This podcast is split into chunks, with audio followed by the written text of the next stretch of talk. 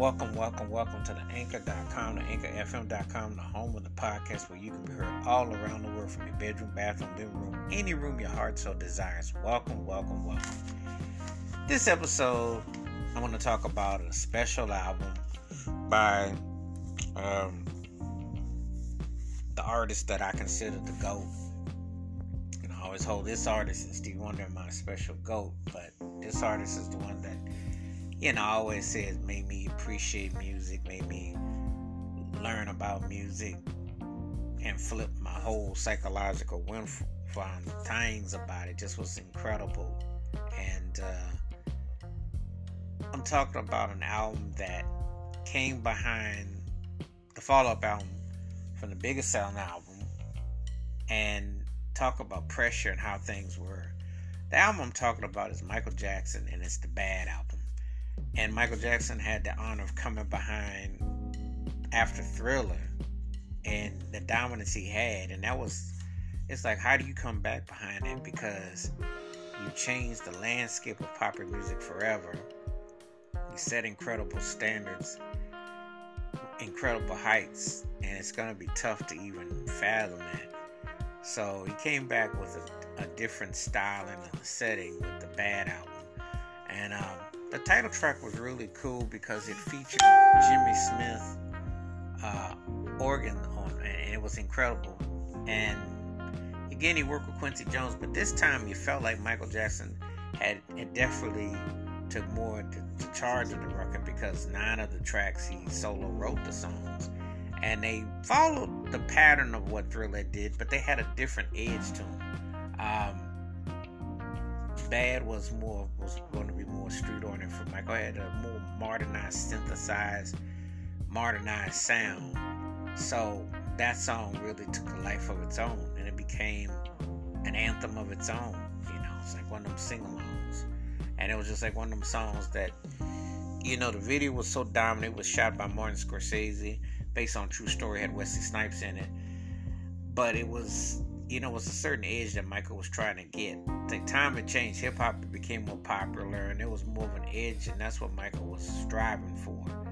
That's what he was looking for. But Bad had more of a, you know, had a modernized, synthesized tone and feel, but it, it had a, uh, it was executed more towards a stadium type of feel. It was it was an interesting cut, and it definitely complimented him, and it, you know, the horns, the whole sound of it really went strong live, and it was it definitely left an impact. The next cut is the way you make me feel, and um, this one had a jazzy stepping tempo to it, uh, nice strong sway about it, and it, the harmony was tight, and just one of them songs that you know you tip your hat to the side and you just kind of kick your leg out. Had a real interesting rhythm and cadence about it. Takes you back like 40s, 30s, 40s, 50s had that type of vibe about it. And um, Michael Jackson just nailed it. I mean, the vocals on this track, the groove on this track, the background vocals, it was on point. And um, it was a tight cut, and it's become a standard. The next cut, Speed Demon. And this was more on the synthesized pop, but the funk groove. It had a had a it, would, it was a real interesting groove to it and Michael's falsetto was on display on this cut. You know, this one really, it really had a very distinctive type of vibe about it, and um, you know, you could really appreciate where he was going with this track.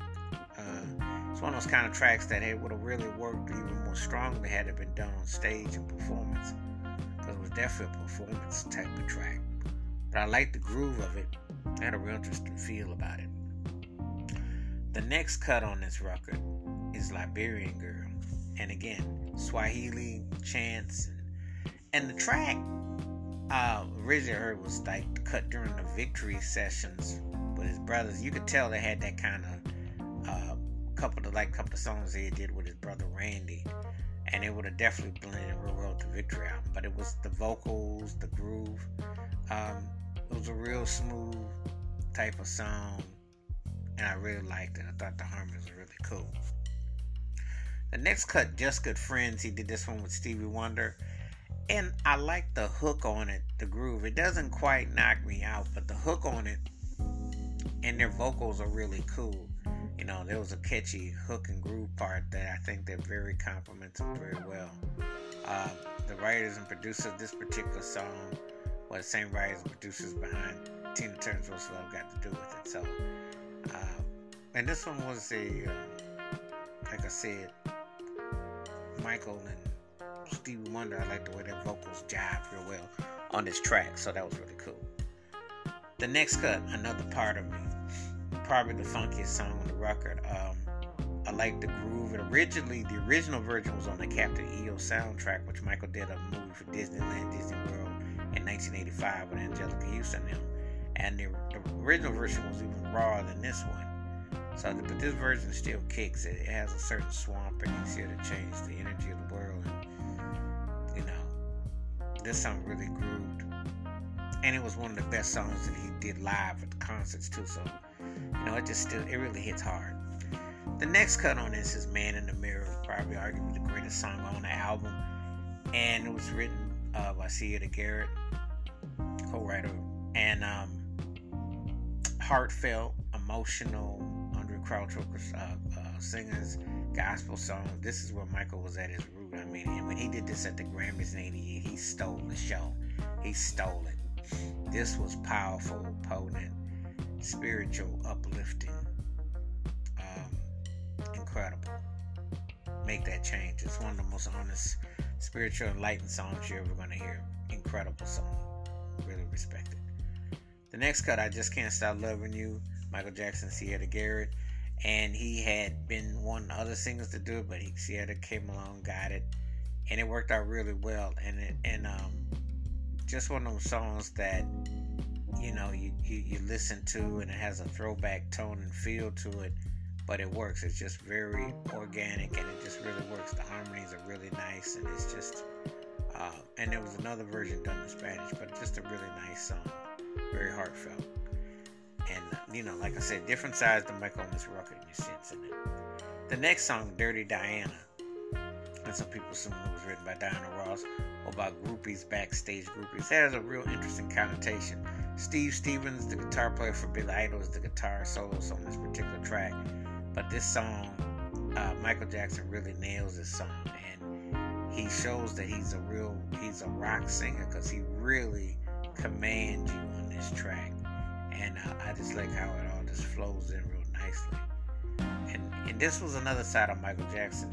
You know, he wrote, rewrote the history books about how you make a pop album and the different versatility dynamics you take. So, you know, this song was a big hit and it was a very moving cut and it still holds up. The next cut, Smooth Criminal, with that heartbeat, that synthesizer, that that the way he was singing it, it was like something out of a, of a, a Halloween movie or a, a, you know Stephen King novel. It was very haunting. You know, swashbuckling. It had a certain charm to it. Um, you know, again, you got a very, very, you got different expressions, very versatile palette of music these songs are like arena rock. These songs would work really all together cohesively live on stage because they have this certain edge to them, you know. And it's like he really did go in a different direction. There's a certain pattern in this thriller, but it's different. It, has got more of an edge to it, and a lot of these songs had a darker tone to them. So I think that um, if he was trying to achieve that, he definitely got it. He got your attention with the certain songs and the vibe. Smooth Criminal was very heartfelt and it was hard hitting. One of his class, one of his many classics. The last song on this album is "Leave Me Alone," and um, you know, with the tabloids and the media and everybody hating, and it's just the way he, you know, he took a stance against it and just left to set an expression, which would, you know, which would be part would be associated with him all the way through to his death, and um you know, when I think about the bad album, it's, it's it was tough to come behind Thriller, tough to come behind Off the Wall. I mean, those are like incredible albums. But I think that he wrote, he, he was caught in the right particular time where he had the right songs and the vibe that just, you know, he could do no wrong musically. He connected those dots. And again, to really experience this record, you had to check out the Bad Live stage show. And he really threw down on that. So Um, you know, Bad is one of those important pop albums, and I will say this again: Michael Jackson's move, albums were like movies. They were like must hear, must see, gotta be there. You know, he drew that kind of attention, and um, you know that's kind of how I look at it. So, wash your hands, keep your mind clear, watch out for another. And please feel free to tell me your favorite Michael Jackson albums, songs, live performances, videos.